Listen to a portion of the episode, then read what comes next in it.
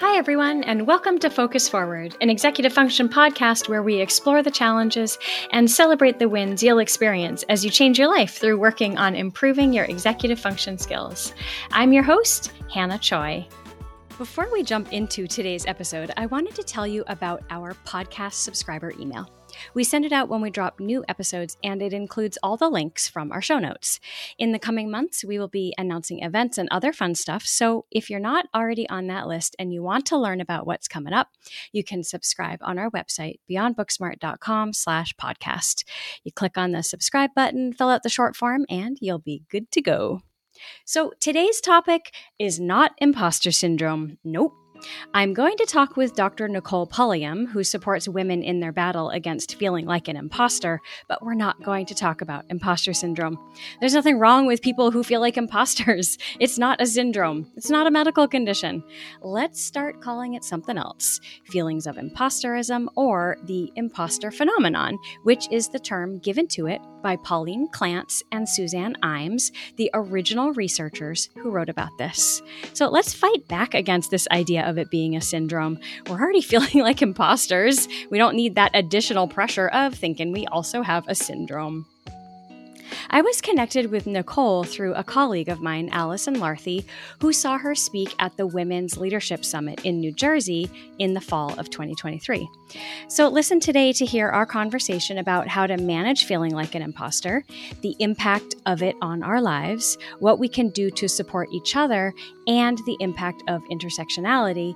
Feeling like an imposter can happen to anyone. Add in any kind of social categorization, such as race, gender, neurodivergence, and the chance of feeling like an imposter increases. And of course this would happen. Many of the messages you've received your whole life tell you it's true, even though we know it's not. You'll also hear us talk about a t-shirt with a quote from Arlen Hamilton. She is an investor, the founder of a venture capital fund, and the author of two books, It's About Damn Time and Your First Million. And she said, "Be yourself so that the people looking for you can find you." Arlen's words have helped me work on my own feelings of imposterism because they reminded me that, not everyone is going to love what you do or even need what you do. Not everyone is going to accept you into their world, their space. But remember, there are people who really need you and your work. If you keep doing it with effort and diligence and kindness, those who need to find you will. And something that we all can remember is that we are all part of the system that sets people up to feel like imposters, because we can only truly be ourselves in spaces where we feel safe. It's important to ask ourselves, what role can we play to help create more safety and more space for the people around us? There's room for all of us, right?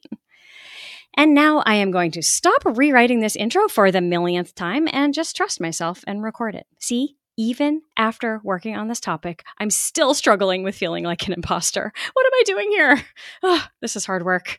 Okay, on to the show. Hi, Nicole. Thanks so much for coming on today. So excited.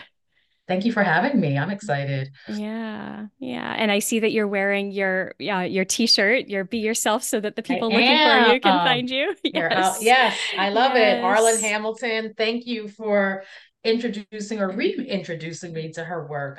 Just the quote really stuck with me, so I figured today would be a fitting day to wear the shirt. Yes, and I just wish I could be wearing mine as well, but mine is in the mail coming to me right now. So, all right. I love it. Yeah. So, Nicole, could you share with our listeners a little bit about yourself? And I heard you on a podcast, and I just would love for you to tell your story about how you got to where you are, and sure. Just share that with our listeners. Certainly. So I am Nicole Pulliam.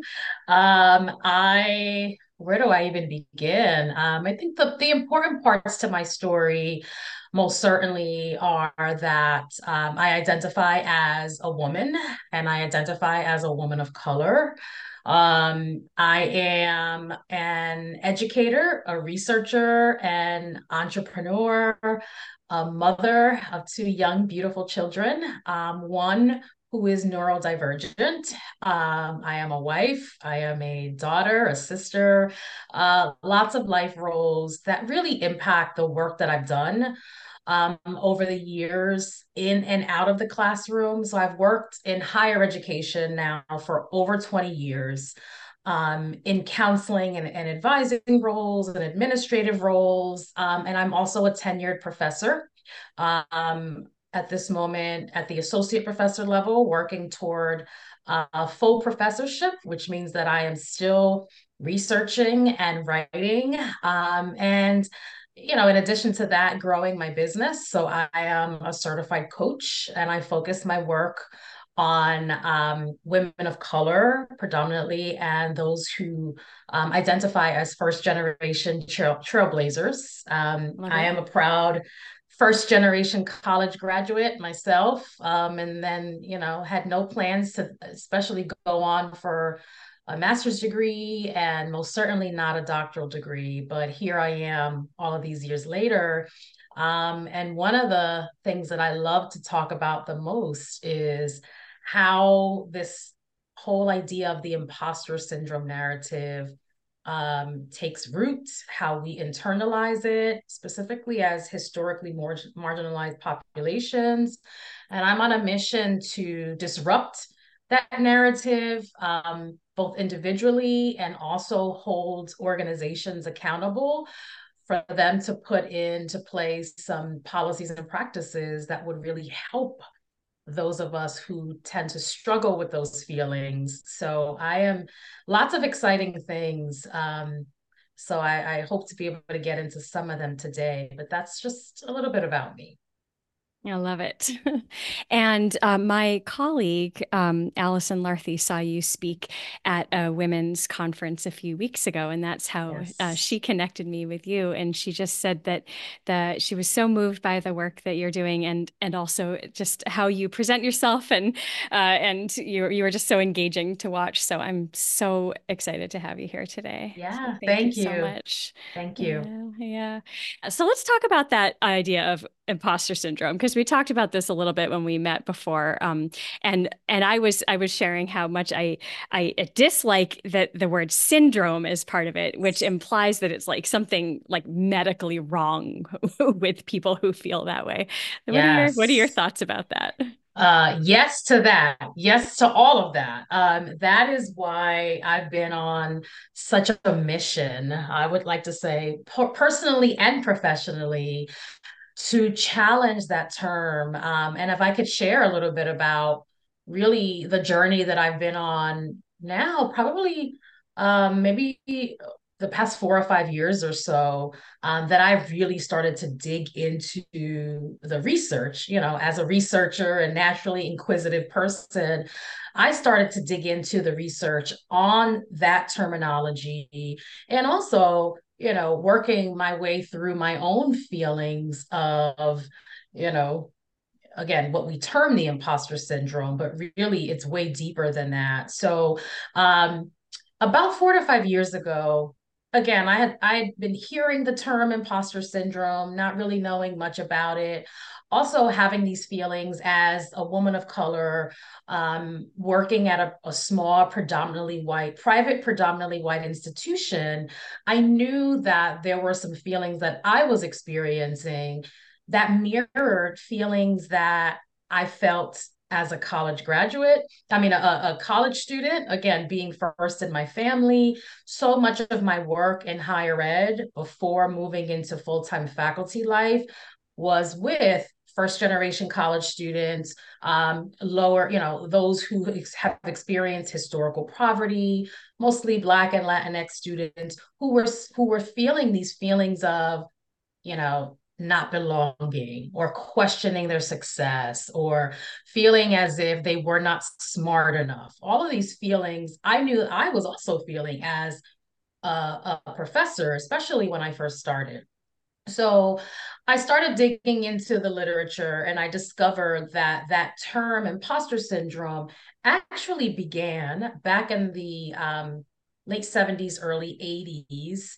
And that term really morphed from the imposter phenomenon. Mm-hmm. That's what it was originally turned. And two psychologists, Dr. Pauline Clance and her last name is Imes. They did this research together, focused on women in the workplace, primarily white, sort of middle-class women in the workplace, because they discovered that while those women were really high achieving and quote unquote successful, they were also experiencing these feelings. So as researchers do, they wanted to explore what this phenomenon was that was happening.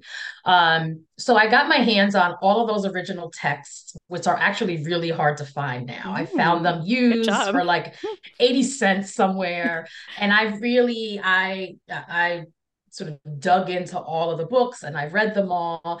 And I started to get much more curious about it. At that time, too, I had applied for a grant and I wanted to run a research study on first-generation college students who identify as Black and Latinx. And as I'm trained as a counselor, by the way, my background is in counseling.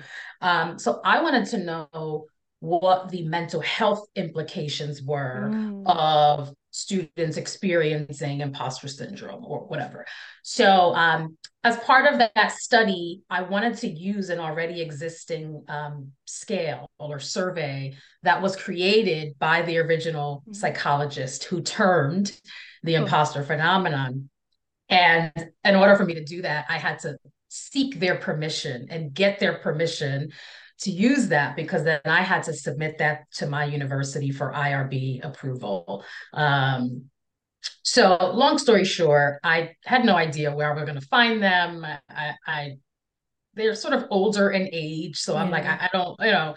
So finally, I was able to get a hold of Dr. Pauline Clance after a couple of months. And she set up a phone call with me. She asked me about my research and I told her. And she said two things that really stuck out to me, which changed my entire view on this term imposter syndrome. And she said two things. She said, number one, I'm really glad that you are interested in using this work to study Black and Latinx students because, and these were her words, she said, because their research was primarily focused on white women. Yep. So there was no racial or ethnic factors at play. So she said, thank you for doing that. And she said, and number two, and this is the most important, she said, when you write up your research and when you submit for publication, do not call it the imposter syndrome. Yeah. She said, because we never called it that. Mm. She's like, I don't know where that term came from, but that did not come from us. Yeah. It was pulled from their original research and terminology. And she said, do not call it a syndrome, because if you call it a syndrome, not only does it make it sound like this sort of medical diagnosis, but what it does is it places the blame on the individual. Yes. And in that moment, I thought, wow. And that was really the first time that I had heard that approach that way. And coming from the original researchers who actually coined the term, I was actually kind of fangirling a little bit in that moment. But that changed my entire view of the way that I approach my research, the way that I approach my coaching work, my speaking, that I do, my training, because it moves it beyond the individual. Mm-hmm. So I've been on a mission ever since to move it beyond the individual, to challenge people to reframe that terminology. And it's been challenging. People understand that makes sense, why we shouldn't do that. But it's really challenging to undo all of that, because I think we just embrace this individualized issue. Yeah. And so much so that I think it has, it's been to our own detriment. And when I say our, I'm owning that for myself as well, because and when I say we, I also mean, I'm talking about women, but I'm talking about any historically marginalized and oppressed groups. Mm-hmm. We take the blame and shame for everything, rather than looking at the environments in which we live and work and try to operate within. So I'm on a mission to disrupt that whole language, to still validate the feelings, but disrupt that language a bit more. So if someone came to you and said, you know, I'm really struggling, say they said the words, I'm struggling with imposter syndrome, how would you, like, where would you start with them? Where would you start with that supporting them? And then how would you help them disrupt it? Yeah. So usually when people say, and I have had clients or students that I teach or mentor say that exact sentence to me. Yeah. And I think what's really important is to be able to take a step back and help people pick that apart. Mm. Because when they say I'm feeling like I'm struggling with imposter syndrome, most of the time what they're talking about are the feelings that go with that. Again, usually it's, I feel like I don't belong here, mm-hmm. whatever belonging means, right? Whether that's in school, whether that's at a workplace, whether that's, you name it. It's usually when said person is operating within an environment that is not set up for them to succeed, and or that does not include people that look like them or have the same identities. It's usually a variation of that, right? So I don't belong, I'm not as smart, right? Even if, you know, and again, myself, I have colleagues, I have clients that are doctoral degree holders. You know, you would think on paper, they, you know, you see all of their success, but they're still feeling as if they're not worthy of the acknowledgments, that they're not smart enough, that they in fact feel like a fraud, right? And a phony, that they're trying to sort of trick people into believing that they actually are, you know, smart enough, that they belong, right? So the first thing that I usually say is, well, let's pick that apart a little bit. Talk to me a little bit about like how you're feeling. When you say you're struggling with this, you know, again, the counselor in me always goes to like, what are the emotions behind that, right? And it's usually, again, a variety of things that I just listed. We feel like we're in isolation, you know, the mental health implications that I've learned from my own research and from the research that exists, the mental health implications that go along with feeling like you're not worthy or deserving, or are, you know, feelings of anxiety, feelings of depression, you know, you name it. So I'm saying feelings of, because not necessarily diagnosed anxiety or depression. It might be, but we feel those things, right? We feel like we're wearing a mask, if you will, because we don't know how to operate within spaces and truly be ourselves, because we don't know if that's welcome. Yeah. Right. So I think first and foremost, I help them pick that apart. I put the term to the side temporarily and really focus on the emotions. That's number one. The second thing that I focus on is, especially in my coaching work, getting a clear sense of like, what's the context? Again, what are the environmental factors? What's at play? Right. So again, if I shared my story and I said, well, yeah, I felt like I was struggling with, you know, feelings of imposter syndrome when I was a brand new woman of color faculty member at my private, predominantly white institution. Well, why was I feeling that way? Well, number one, it brought me back to the feelings that I had at 18, because I also knew, being a first-gen college student, that I actually was not academically prepared for college. I just wasn't, right? So there was a lot of catch up that I had to do to actually be, you know, quote unquote college material, additional tutoring, additional writing, which does not end, you know, in fact, that it gets more difficult as you move through graduate work. So fast forward to me being a brand new faculty member, it brought me back to, the heck do I think I am? So now I wasn't even prepared for college. No one in my family ever even went to college. Some didn't even graduate from high school, like my parents and my older sister. Now here I am, a full-time, at that point, 10-year track professor. Like what? Like who do I think I am? So, you know, what role does their race and their gender and all of their identities play into where they're operating, where they're living, right? Like, let's talk about that, because I want people to understand that those feelings are valid, but there's a reason why they are feeling the ways they're feeling.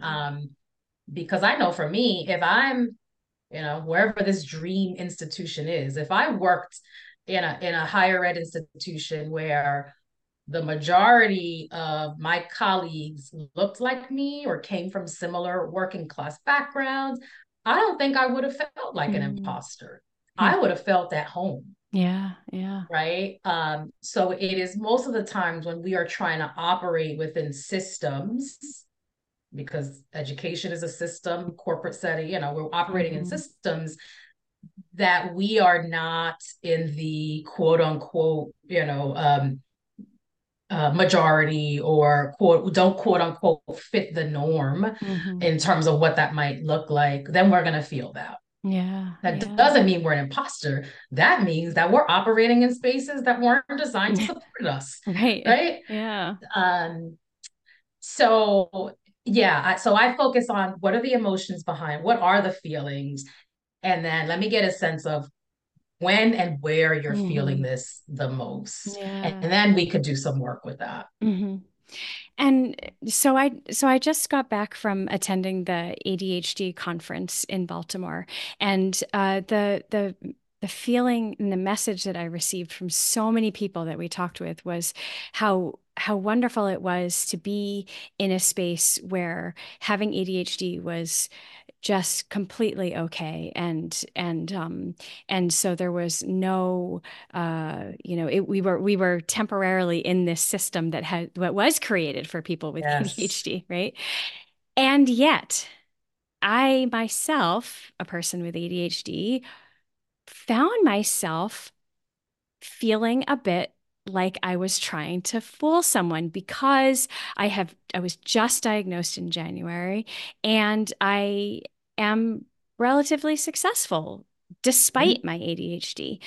And so I found myself thinking, I don't know what it was, but I found myself feeling like an imposter. And so then it made me think, okay, here I am in this system that actually is created for me, and I'm still feeling that way. So diagnose me. Why did I feel that way? So unofficial diagnosis. So that could be for a variety of reasons. I thought that's really interesting, because what that makes me think about, and, you know, I think this is aligned with what you were feeling. So I'm going to touch on that in a minute. But there's this whole idea of, I heard someone, say this, and so I did not make it up, but it's like the oppression Olympics, right? Like, we compare ourselves, like we see this a lot with, again, in my world, like as a person of color, right? Like, you know, people will say like, oh, well, you know, Latinos have it hard, and oh, Black people have it hard, and Asian, you know, but we have it harder. And so we're almost like sort of competing for like who's struggling the most and who deserves the most attention. Right. But what we also struggle with, and maybe this is what happened with you, is that there's such variation even within identities and within, everyone with ADHD doesn't necessarily present the same way or have some of the same strengths or challenges, or, right? So I think it's this constant self-evaluation that we tend to do, where we compare ourselves to others to see where we fit. Right. Mm-hmm. And that's, again, that's a whole nother podcast. Yeah, I think it is. From a clinical perspective, there's a whole lot to say about the self-comparison piece of it. But, I think it is about, when we do the work and we relate to it, we want people to know that, we're the real deal, and we really, I think something that comes up for me and maybe the same feeling in. So I identify as a woman of color, but I'm actually biracial. And that's part of my story, although I primarily identify as a woman of color. So my father is from Puerto Rico and my mother is white. My mother is Italian. So, you know, sometimes depending on the space that I'm in, you know, I've reconciled with this as I've gotten older. But sometimes I would feel like, well, am I a woman of color enough? Like, can I say that? Because, you know, if people see pictures of my mother with blue eyes and blonde, it's not really blonde, but blonde hair, she dyed it, you know, then they're going to say, oh, I thought Nicole said she was a woman of color. So it's this whole, like, where do I fit into this space? So I think it's the constant self-evaluation in terms of where we fit into our worlds, right? So maybe imposter in the sense of like, you know, like I really do have ADHD, right? Like, and let me prove it. Yeah, right. Like, how do you do that? There's so much variation. Now that I think about it, something that you said made me think, like, maybe I felt like I wanted to make sure I wasn't taking up space that someone who is like more ADHD, to put it in, you know, quotes, than I am, you know, like I was just being not overly sensitive, but just careful not to feel like I'm stepping into this space that maybe someone else, I don't want to say belongs more than me, but, you know, maybe has been there longer than me, or just, I don't know. It was just an interesting experience. And I thought of it because I knew I was going to be having this conversation with you. And I thought, oh, isn't that so interesting that even within a system that was exactly designed for it, I still felt like, oh, am I enough? Am I enough? Yeah. Well, it makes me think about this thing. I was just going to say yourself. That. Yes. So what about all of the other people who might feel and have similar stories to you that might have gone, you know, or might have been recently diagnosed, or maybe, right, like they need to hear your story too, because not everyone that's diagnosed with ADD is diagnosed as a child, right? First of all, we see a lot of adults right now. I met a lot of them. Oh yeah, that have gone undiagnosed because, you know, we didn't necessarily look for that, or we didn't give a name to it way back then. So there's a whole lot of adults walking around undiagnosed right now, but your story matters just as well as other people's. You know, my daughter was recently diagnosed almost a year ago. And, you know, it shows up for her differently than it might show up for some of her peers. Most certainly some of her male peers. In fact, I believe she went undiagnosed so long, although we noticed it, because it showed up for her differently as a little girl. So, you know, there's variation there too, right? So, and I'm learning a lot about like how to parent a neurodivergent child who is really successful in some ways and who really needs a lot of help in others. Like, what does that mean? And finding other parents of children who have been diagnosed so that I can learn, you know, how to best parent. But there's so much variation there. And again, this is not my area of expertise, but I'm learning about it. And I'm loving now the new connection that I have, thanks to you, about looking at the imposter syndrome in relation to neurodivergent populations, because that has never been a focus area of mine. So that what you were just saying, the validation piece, and it makes me think about how important it is to connect with other people who have shared experiences, and that you're then you'll be able to see, like, I suppose, here I am interrupting myself, but like if I could take a step back and look at my experience at the ADHD conference and recognize that, yes, there are variations, but in some ways it is a shared experience. In a lot of ways, it's a shared experience, which can help me see that even as a person with ADHD who is feeling a bit of imposter, I can still be myself. I can still do the things that I need to do because there are people looking for me.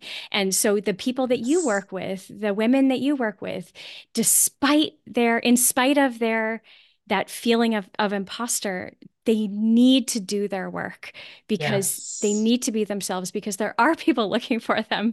Yes. And so you have to like fight that and move past that. And so connecting with other people that have had that shared experience and maybe come from the same background, so important. Yeah. Yeah. So how do we show up in the spaces that were not designed to support us authentically anyway, while also still, I think, you know, also still assessing our level of psychological safety, right? Like, I feel like in order for people to show up of themselves, there has to be some sense of psychological safety, right? Is it safe for me to be myself? Or when I, you know, I know for me, and I have colleagues, we talk all the time, and it's like, it's okay to have variations of authentic Nicole, right? So my authentic Nicole at work still looks a little bit differently than my authentic self when I'm hanging with my girls or when I'm hanging at home, right? So all of those things, like what does that look like for you? But I think first and foremost, we have to be in environments where we believe that it's safe for us to show up authentically. And that's where the responsibility lies on those who are in positions, quote unquote, of power to be able to set up those environments so that people living and working and operating within those spaces actually feel as if it is safe for them to show up as themselves, to ask questions, to challenge the status quo. And unfortunately, it's so often that it's really difficult to find those spaces. They exist, but it is often difficult. So, you know, I work with a lot of clients who are in leadership positions that they could support. You know, they're having their own struggles, but they're also in positions to support others, right? So it's like, as a leader, how do we intentionally create those environments where people could really show up as themselves? Because again, otherwise it's the onus falls back on us, right? Like, what do I need to do to change the way I feel? What do I need to do to change the way that I move within spaces? And it's not just an individualized piece of it. You know, it's I think the recent stat, and there's a study, I'm going to mess up her name. So there's an incredible, it's on YouTube. It's a recent graduation commencement speech by author and CEO of Girls Who Code. Thank you. Why am I forgetting her name? I forget her name every time too. We will put a correction in so that everyone can hear it.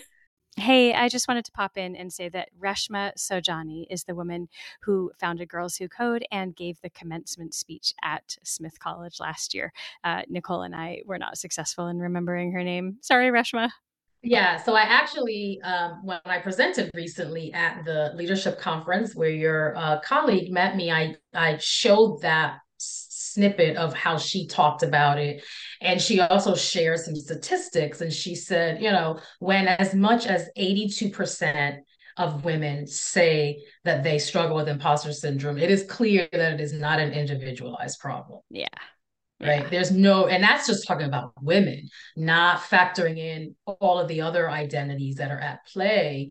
So we know that it's not an individualized problem. We know that it's way deeper than that. Yeah. But it's easy, I think, for us to live in our heads and feel isolated and think that we're the only ones that are feeling these feelings of imposter, you know, or feelings of imposterism. That's also how the original researchers wrote it up. Nice. But yeah, it's not just us. There are tons of other people who are feeling this. The question is why? Why? Yeah. And I was just thinking, like, if, and then on top of it, if you are from a marginalized community and you have ADHD or whatever, or just you're super stressed just from being human, and then just thinking about how there's so many things to consider. No wonder people feel stressed out and struggle and feel like an imposter. Yes. Yeah. Well, that's exactly it, right? It is about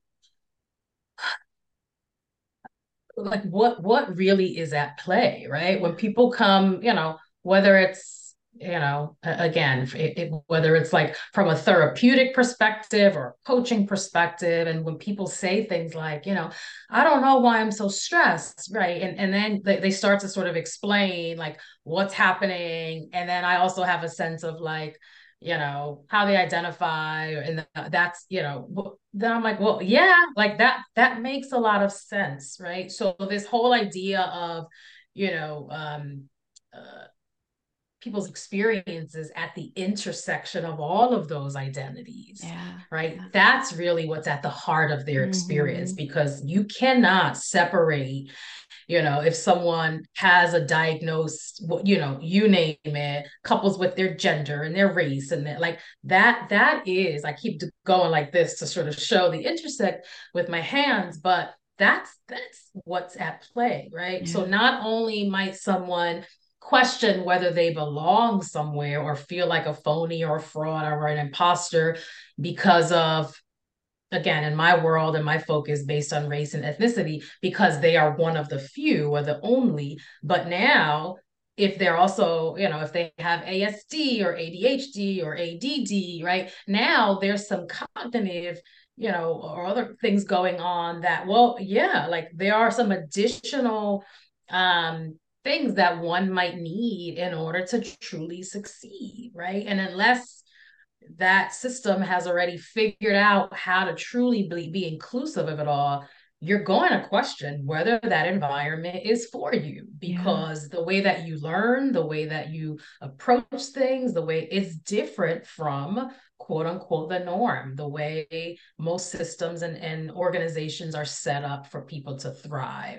Yeah. Right. So that makes a lot of sense. So it is no wonder that people are stressed and that people are feeling anxious or depressed or, questioning whether they belong, when I think we fail to recognize like what really is at play. And it's not a bad thing. What it means is, again, the way that you approach things, the way that you learn, the way that you interpret, it's just different. Yeah. It is different. So how do you, put yourself in a scenario where, number one, you feel safe enough to share, like, what is it that you need? Like helping people understand what that looks like. I think most people don't know. I like to give people the benefit of the doubt.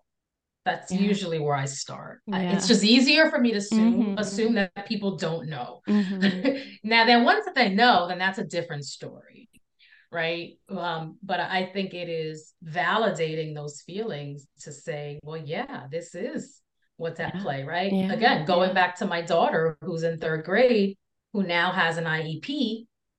She also has a learning disability, primarily based on the way, cognitive processing and functioning, and then also has an ADD diagnosis. We also believe that there's some high functioning, but some ASD going on too. We're still, looking into that. It's the same thing, right? Yeah. What we're saying is, okay, if a child is diagnosed with X, Y, and Z, then at least we live in New Jersey, right? In the state of New Jersey, then legally the school has to provide the resources and the tools that student needs to succeed, right? Yeah, IEP, 504, it's the same thing. It's about what does a person need in order to thrive in that environment? So we do that with, some districts are better than others, right? But we do that with our children, right? But I think as adults, especially when we go into workspaces, what does that look like? Yeah. Right. Yeah. Now we just believe that we should just be able to operate like everyone else operates, right? Like we throw all the other stuff out the window, and that's just, that's not the case, and it's not bad. It's just, it's different.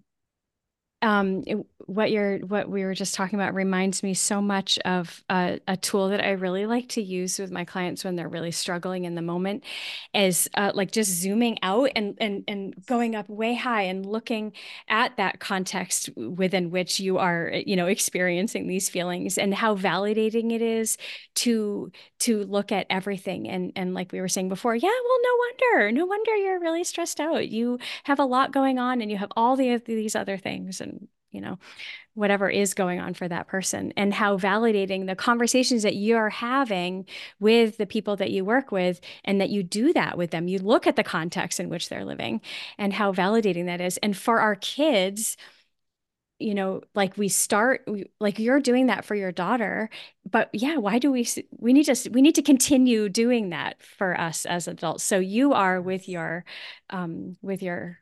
people that you work with. So I really hope that our listeners can, if they don't have someone in their life already that can help them step back and validate, these are the feelings that you're feeling and there's a reason. Yes. Find somebody in your life that can help you do that, because it's really important to be able to begin to disrupt it. Is you need to know where you are and where you stand. Yeah, and again, I keep saying we, because I'm owning that as well, right? Yeah, I'm also a work in progress, but we are our worst critics, right? We feel like, what's wrong with me? I should just be able to do this, or I should, like, why am I feeling this way? Why am I struggling? Mm-hmm. And I love what you said about, you know, like stepping out of it and really taking this sort of elevated approach, like pull yourself out of it, right? Almost as if it were, you know, you were watching yourself, you know, you're the main character in a movie. And if you could sort of be the observer of your life, let's look at that. Like what's really at play.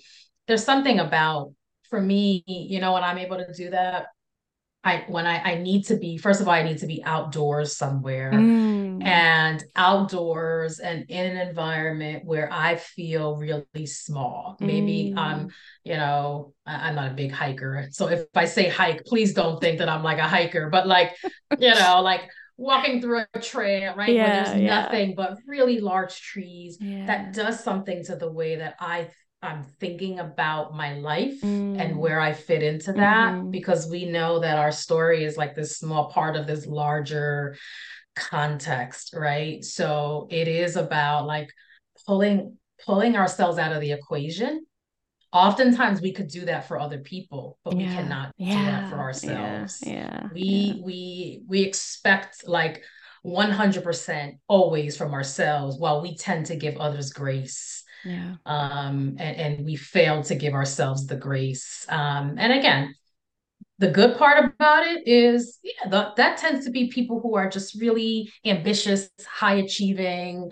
You know, my friends and I joke all the time. We've been saying this since we've been friends over 15 years. And we say like, why do we have to be so ambitious? Like, why can't we just... be content with the bare minimum. So we joke, and we know that will never happen, but sometimes we do feel that way, right? We're like, all of this would just go away. We would not feel like imposters if we just stop trying to do things. Like, just be. Please don't stop. We need you. The world needs you. Thank you. But yes, I totally get that. Yeah. Oh, yeah. I mean, I felt just even before, I feel this every time, every single time I record an interview for the podcast. I think, what am I doing? Like, how did I end up here? Who am I to be able to do this? But I don't know. Apparently people listen. So somebody is glad I'm being myself. That's right. We all need people's stories. I mean, again, that's the counselor and like this, the qualitative researcher in me, right? There is power in people's stories. And sometimes you can just hear, even if it's like 30 seconds of something that someone said that really hits you. Yeah. That's what it's about, right? Like for me, it's all about like, what's my purpose? You know, I'm going through this whole, like I'm in my mid 40s now. So I told my friend the other day, I said, I think I'm going through I don't call it a midlife crisis. I think I called it a midlife evolution because I'm really like something about being in my mid 40s. Yeah. I'm like, what's my purpose? How do I want to live the rest of my life? Whatever that looks like. Mm-hmm. And part of that for me is like sharing stories, helping other people share stories, you know, sharing by way of verbal communication. Like there's power in that. So, well, I mean, keep doing what you're doing. Thank you. Well, thanks to Arlen Hamilton's t-shirt that says be yourself so that the people looking for you can find you. I mean, talking about how, you know, just hearing 30 seconds of what someone says, like that clip, that what she said and was on her t-shirt that I saw on Keisha Harris's LinkedIn page. You just truly never know the impact of what you're going to say can really help someone with their own feelings of imposterism. Yes. So keep saying the things that need to be said and keep supporting people and, you know, keep, just keep being ourselves. Right. Yes. That's all we can do. That's all we can do. Well, thank you so much, Nicole. I've just really enjoyed this conversation and I wish you the best with everything. Could you share with our listeners where people can find you and your work? Certainly. Yeah, certainly. So I am very active on LinkedIn. You can find me on LinkedIn, Nicole Pulliam or Nicole Pulliam PhD. There's a couple of Nicole Pulliams, one of which is an actress I found out recently. Oh. That's not me. My webpage is Real and Worthy LLC. That's the name of my company. You can also find me on that on Instagram. I'm most active on LinkedIn though, but LinkedIn and then my webpage is where you can find me the best. Great. Oh, well, thank you so much. I'm so glad I found you. And that's our show for today. Thank you so much for taking time out of your day to listen. I hope you found something useful and hopefully you found some inspiration to keep doing what you're doing, even when you're in a space where you feel like an imposter. Like I said before, the messages many of us have been receiving all of our lives are that we're not good enough, smart enough, strong enough, fill in the blank enough to be successful in the spaces we want to be in. So it makes sense that we feel like imposters. Let's all try to be a part of the solution to this. If you have any questions or topic suggestions, you can reach out to me at podcast@beyondbooksmart.com. Please subscribe to Focus Forward on Apple, Spotify, or wherever else you get your podcasts. You can sign up for that subscriber newsletter I mentioned at beyondbooksmart.com/podcast. Our patient and kind editor and producer is Sean Potts. Our absolutely brilliant content marketer is Justice Abbott. Very, very special thanks to Allison Larthy for connecting me with Dr. Nicole Pulliam and to Arlen Hamilton, whose words mean more to me than she will ever know.